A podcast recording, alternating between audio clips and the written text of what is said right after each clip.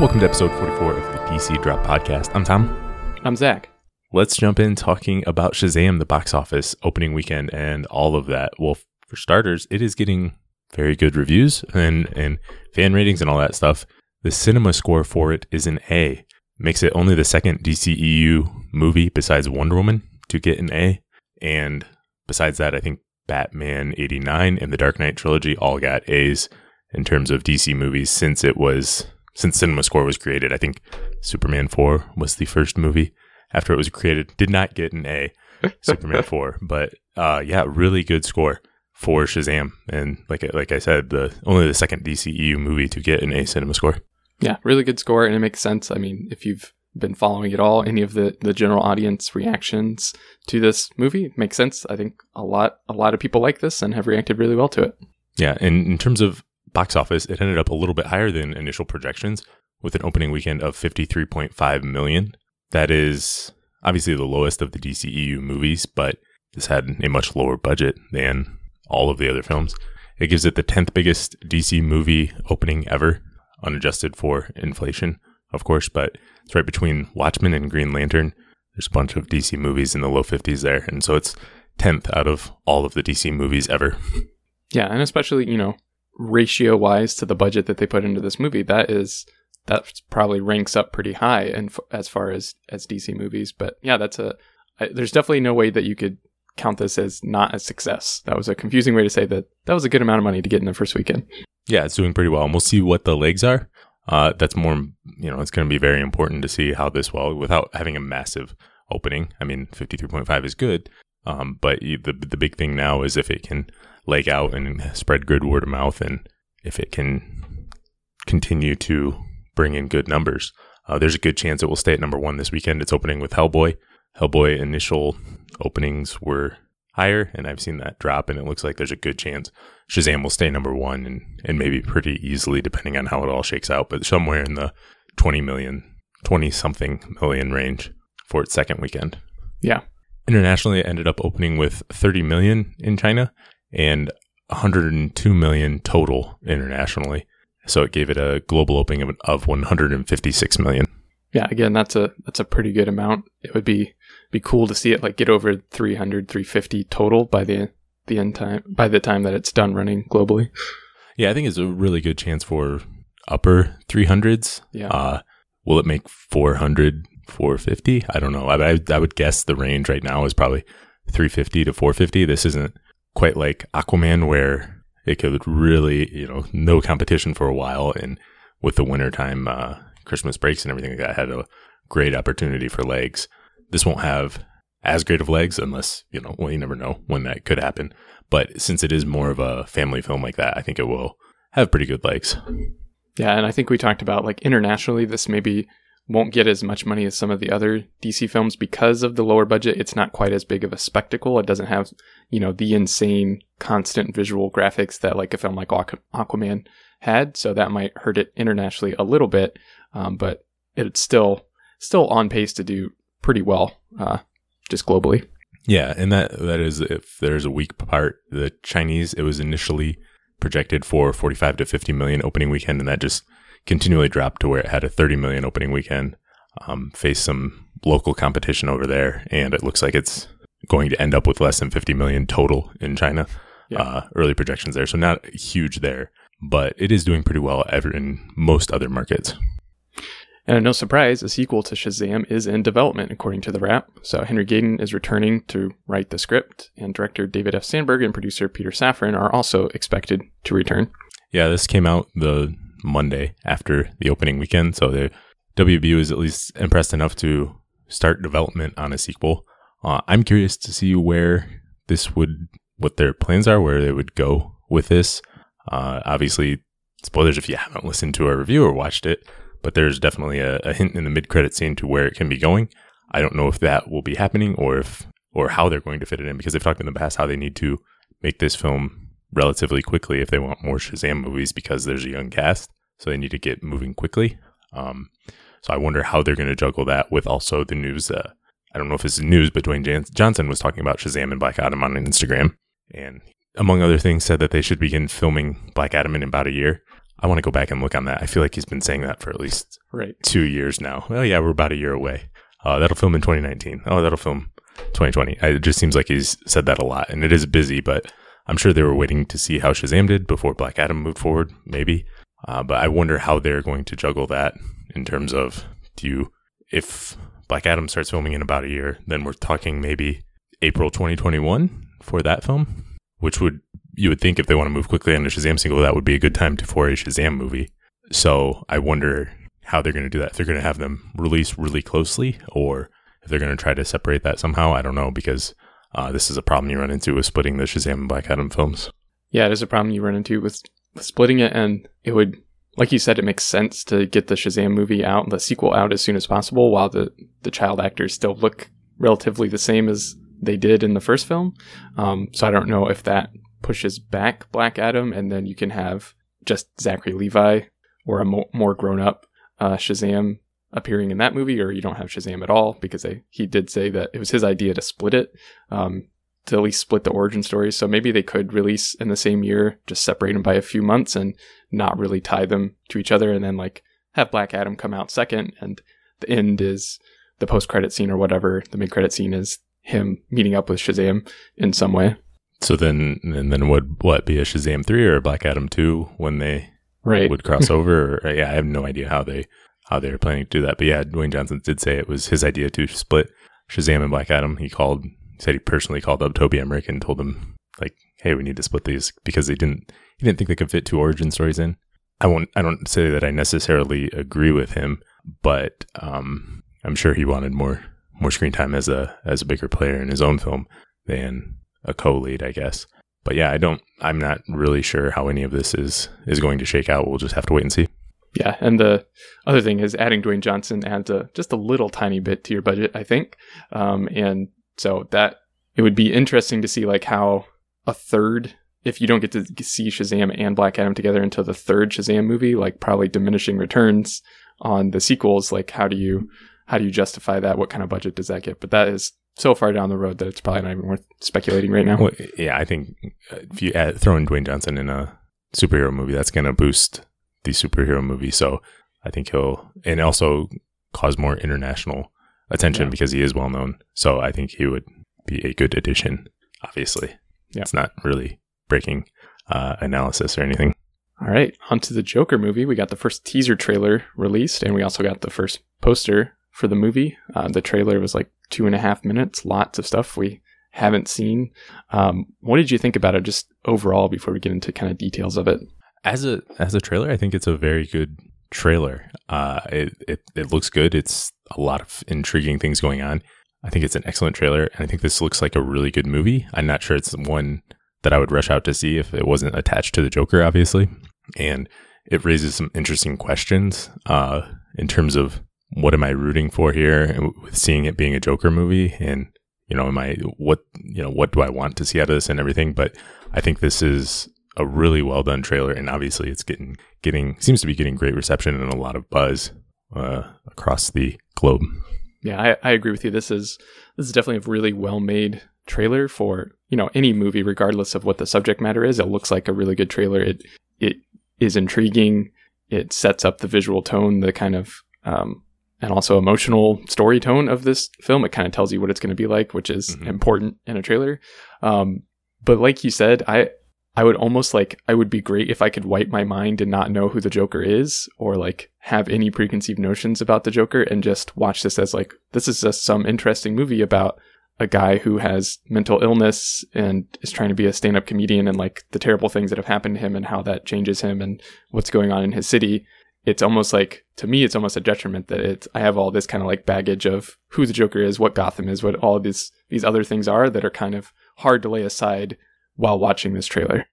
Yeah, absolutely. And I know some people say just look at it as an Elseworld's a new take and, and all of that, and I get that, but it's if you if you've got any familiarity with the character, it's tough not to bring some of that in there, and you want to see the things you like about that character. So uh, you want to see that brought to life. So I don't know how that how that is going to work. If I'm going to uh, to start the movie feeling bad for the Joker, I think that's yeah. I don't know. I don't know how that's all going to work out. And seeing the origin, you know, I was never one who said, "Oh, we can't see the Joker's origin." And seeing this, I'm like, ah, it's kind of uncomfortable because I don't know with just with the subject matter and, and what's going on, and you feel feel bad for him. But then you also realize, well, but at the end of the movie, it looks like he's going to be a terrorist who is going around uh, killing innocent people for whatever reason. So um, it's definitely an interesting character study the way they are doing it and talked about you know Todd Phillips or, or others involved have called it it's more of a tragedy than anything. So definitely very different from any movie we've really talked about, and I'm not sure what to expect from it. hmm And yeah, we don't we don't know like all the story points obviously, and a lot of times trailers will kind of try to misdirect you. So I don't know exactly what like you mentioned that it looks like maybe he's getting people to go with him to be terrorists to to cause havoc, but it also like you can also read that it looks like he's like almost leading a revolution of people who've been mistreated and like they're all going to be the Joker and they're all going to like rally together and fight back against the people who've been mistreating him. Like we see the the crowd of people wearing Joker masks fighting with the police, and so is he going to be the hero? Are we going to be rooting for him, like wanting him to to tell these like get these people all riled up and uh, like fighting for things that have gone wrong to them, or like you said, is it more like he's leading them to doing bad things? So it's it'll probably be open to interpretation in the movie, and I I don't know, like I don't know where it's going exactly just from this trailer, but it does look interesting. Yeah, again, like yeah, I don't I don't know third act wise, who are we going to be rooting for the Joker in that situation, or are we going to root for the police wherever he's taking there? I don't know. Um, but a lot of a lot of interesting stuff going on there. We see him put a smile on young Bruce Wayne's face. Yeah. Um, we see, yeah, I, I wonder how that's going to fit. We see Anne Arkham, uh, a version of Arkham, and so I wonder how all of this, you know, what Batman history stuff they're going to keep and which they're going to throw out, and and how all of that fits in. They we had talked like there had been details. I don't remember how long ago this was that a lot of the movie was going to take place in the talk show, like Robert De Niro's talk show, Mm-hmm. and we only get a couple seconds of that. And here in it, it really does make it look like this movie is not going to take that much, like not much of it's going to take place there. Uh, so maybe that is the case that it's not going to be taking place as much there, or maybe they just haven't shown us much of the rest of the movie. They've just shown us kind of the first act, maybe. Yeah, or that's well, I would I would assume we've seen more of the movie because I'm guessing he maybe develops Yeah. the Joker persona in the second act and then is fully unleashed in the third act or something like that, maybe. Um, but then it also that that talk show could just be a one very important scene. Yep. Uh, similar to The Dark Knight Returns. I don't know if they would use that as inspiration or or what they're gonna do. This isn't important, but one other thing that like didn't give me pause, but just jumped out as a little bit strange was it looks like there is almost like a Spider-Man 3 esque dance number on the steps coming in the movie, but I don't know if that's the case. He might just be like jumping around, but it kind of looks like that. That's pretty random. Uh, I did not think of Spider-Man 3 at all at that moment. Uh, I thought that was really cool. Uh, one thing I should mention, the most fascinating thing of this by far is Joaquin Phoenix just going all in yeah. with a character. His performance looks great. Everything I've seen, that's most fascinating. As much as I, you know, I've said in the past, I don't know that this, even if this movie is a hit, and I think it will do well financially and maybe great critically, I don't know if it's the best thing for DC films in the long term for for everything. Um, just in terms of what it adding confusion or dil- diluting the marketplace and all of that. Um, but yeah, it looks like Joaquin Phoenix is going to turn in a fascinating performance, if nothing else. And as much as I'm, as much as we know this is supposed to be a one-off, or uh, that's what it seems to be. Some every time I'm like, every once in a while you'll see something Joaquin Phoenix does, and you're like, man, I would just like to see that across from a Batman and Yeah. and see what that was like. Um, so I think if this is successful, it will make me wish there was a, or if I like Joaquin Phoenix's portrayal, it will just make me wish for a Batman versus this Joker movie. Yeah, regardless of, you know, maybe the apprehensions I have story wise, universe wise, character wise, you said, this is, this looks like an absolutely fascinating movie. And like you said, Joaquin Phoenix uh, seems like he's giving a, a stellar performance. And I think this is going to do really well just from the buzz. I mean, as well as a lower budget or budgeted R-rated film can do. I think just attaching the Joker name to it, it's so well known and people are so fascinated by that story. I think it is going to be quite successful. Yeah. Well, let's move on to the Suicide Squad as we have a little bit more details. Uh, Variety is reporting that Idris Elba is not going to be playing Deadshot and will, in fact, be playing a new character in that film. it's unknown what character he will be playing, but it sounds like James Gunn, the director, and WB and Elba all met together and decided to not play Deadshot. Um, so I don't know if that was something that was concrete when he talked with James Gunn in the first place, like you're definitely playing Deadshot, or if that is something that just came out because, well, they dropped this news right after the Kevin Tsujihara first details. So I wonder if that rushed that out, or if, or if in fact it was a chance that he could be playing a different character. Um, but what do you think of this? Cool. I I'm glad that like it almost it almost feels like they were listening to us because I think we this is exactly like what we said. Like if you're bringing Idris Elba, you might as well have him play a new character because Will Smith did such a great job as Deadshot. And even if Will Smith has said, you know, I don't really want to play him again, there's no point, especially in the Suicide Squad family of characters, to shut down that possibility that maybe you you get Will Smith to come back as Deadshot eventually because there's so many other characters to play with in Suicide Squad and because Suicide Squad is all about switching in new characters. Yeah, there was a lot of people saying, why not just play a new character that's not alone there? So this is exciting. Uh, the best part for me is that Elba joins the DC universe and it's not bittersweet. It's actually just exciting now because before when he was replacing one, you know, it's like, oh, Will Smith's gone. Now Elba's coming in. So it's kind of bittersweet. Now maybe Will Smith never returns, but at least that possibility is there. And so I can just be happy that Elba is joining. Um, I still, I, like, I'm already kind of wishing there's this third Suicide Squad, whatever they put in front of the title. And Will Smith and Idris Elba are arguing whatever their characters are. If it's Deadshot and Bronze Tiger, if they're arguing over leadership because in the Suicide Squad, Deadshot was injured, so he couldn't be on that mission or whatever. Seeing them argue, uh, I'm almost more excited now for a potential Suicide Squad three than than this movie. Even though uh, there are things to look forward to in this. Yeah, it would be really really awesome to see them both on screen together, both in the Suicide Squad. But yeah, this is this is definitely a really good change. And like you said, maybe they did try to get that out like maybe a little bit too fast and they rushed the details and they hadn't finalized it yet and that's the info they had at the time and they were probably waiting to this conversation to actually happen before releasing information and they just they had to get something out. Yeah. So again, I don't know if we'll ever see Will Smith as Deadshot again, but I'm glad there's at least a possibility for that down the line somewhere in, in some movie, whether it be Suicide Squad related or not. Yeah. Uh, and a little other note about Suicide Squad Viola Davis is going to return as Amanda Waller. That hadn't been confirmed before, but now the wrap says that she is coming back, which is, is good. She did a really good job in that character. And if you can bring her back, bring her back.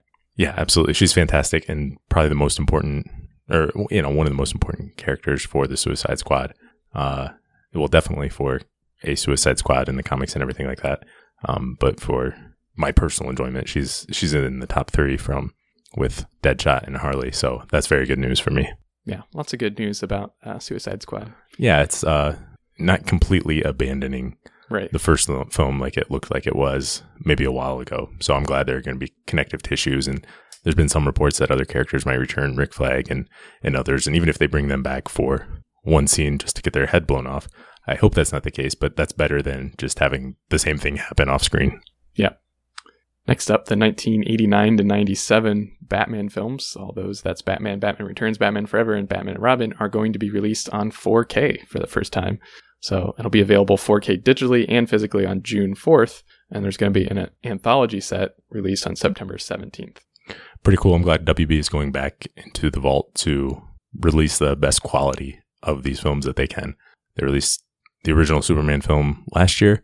The Dark Knight trilogy was just a couple years ago that they they just came out on 4K. So I'm glad that more and more, and I want them to release all of these in the best possible quality, even if I might not be rushing out to get Batman and Robin on 4K. Yeah, Day I one.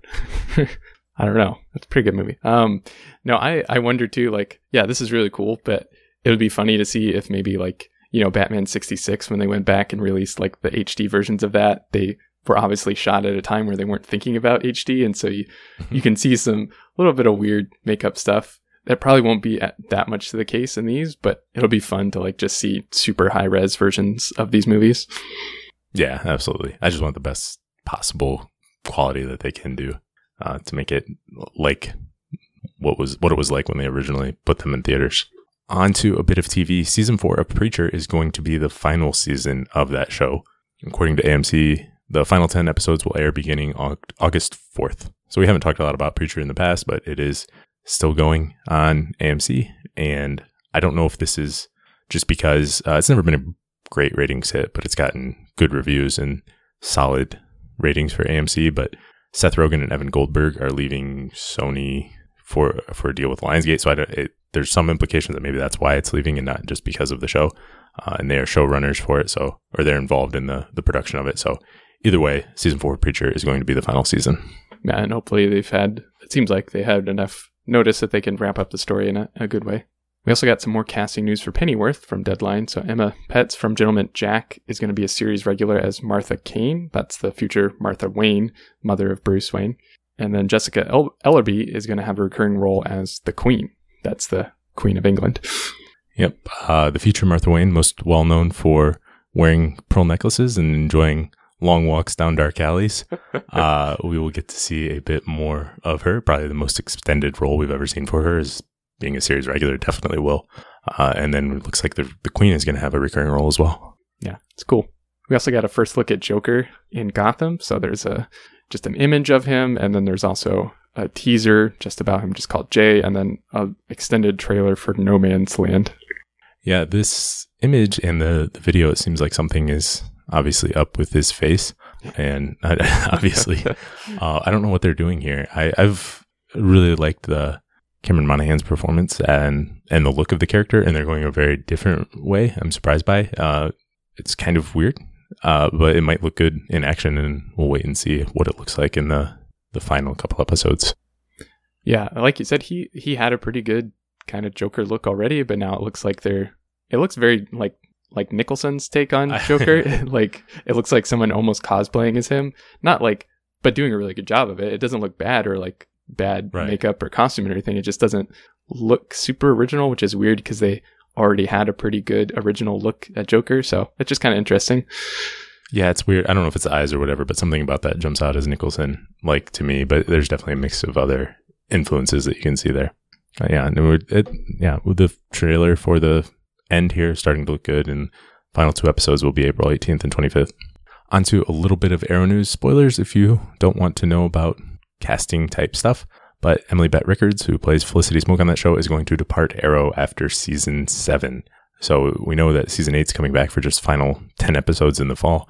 And it sounds like she's not going to be a part of that at all. I don't know. Uh, I don't know if she'll return at some point, maybe for the finale or what, but it sounds like she is not going to be a series regular for sure.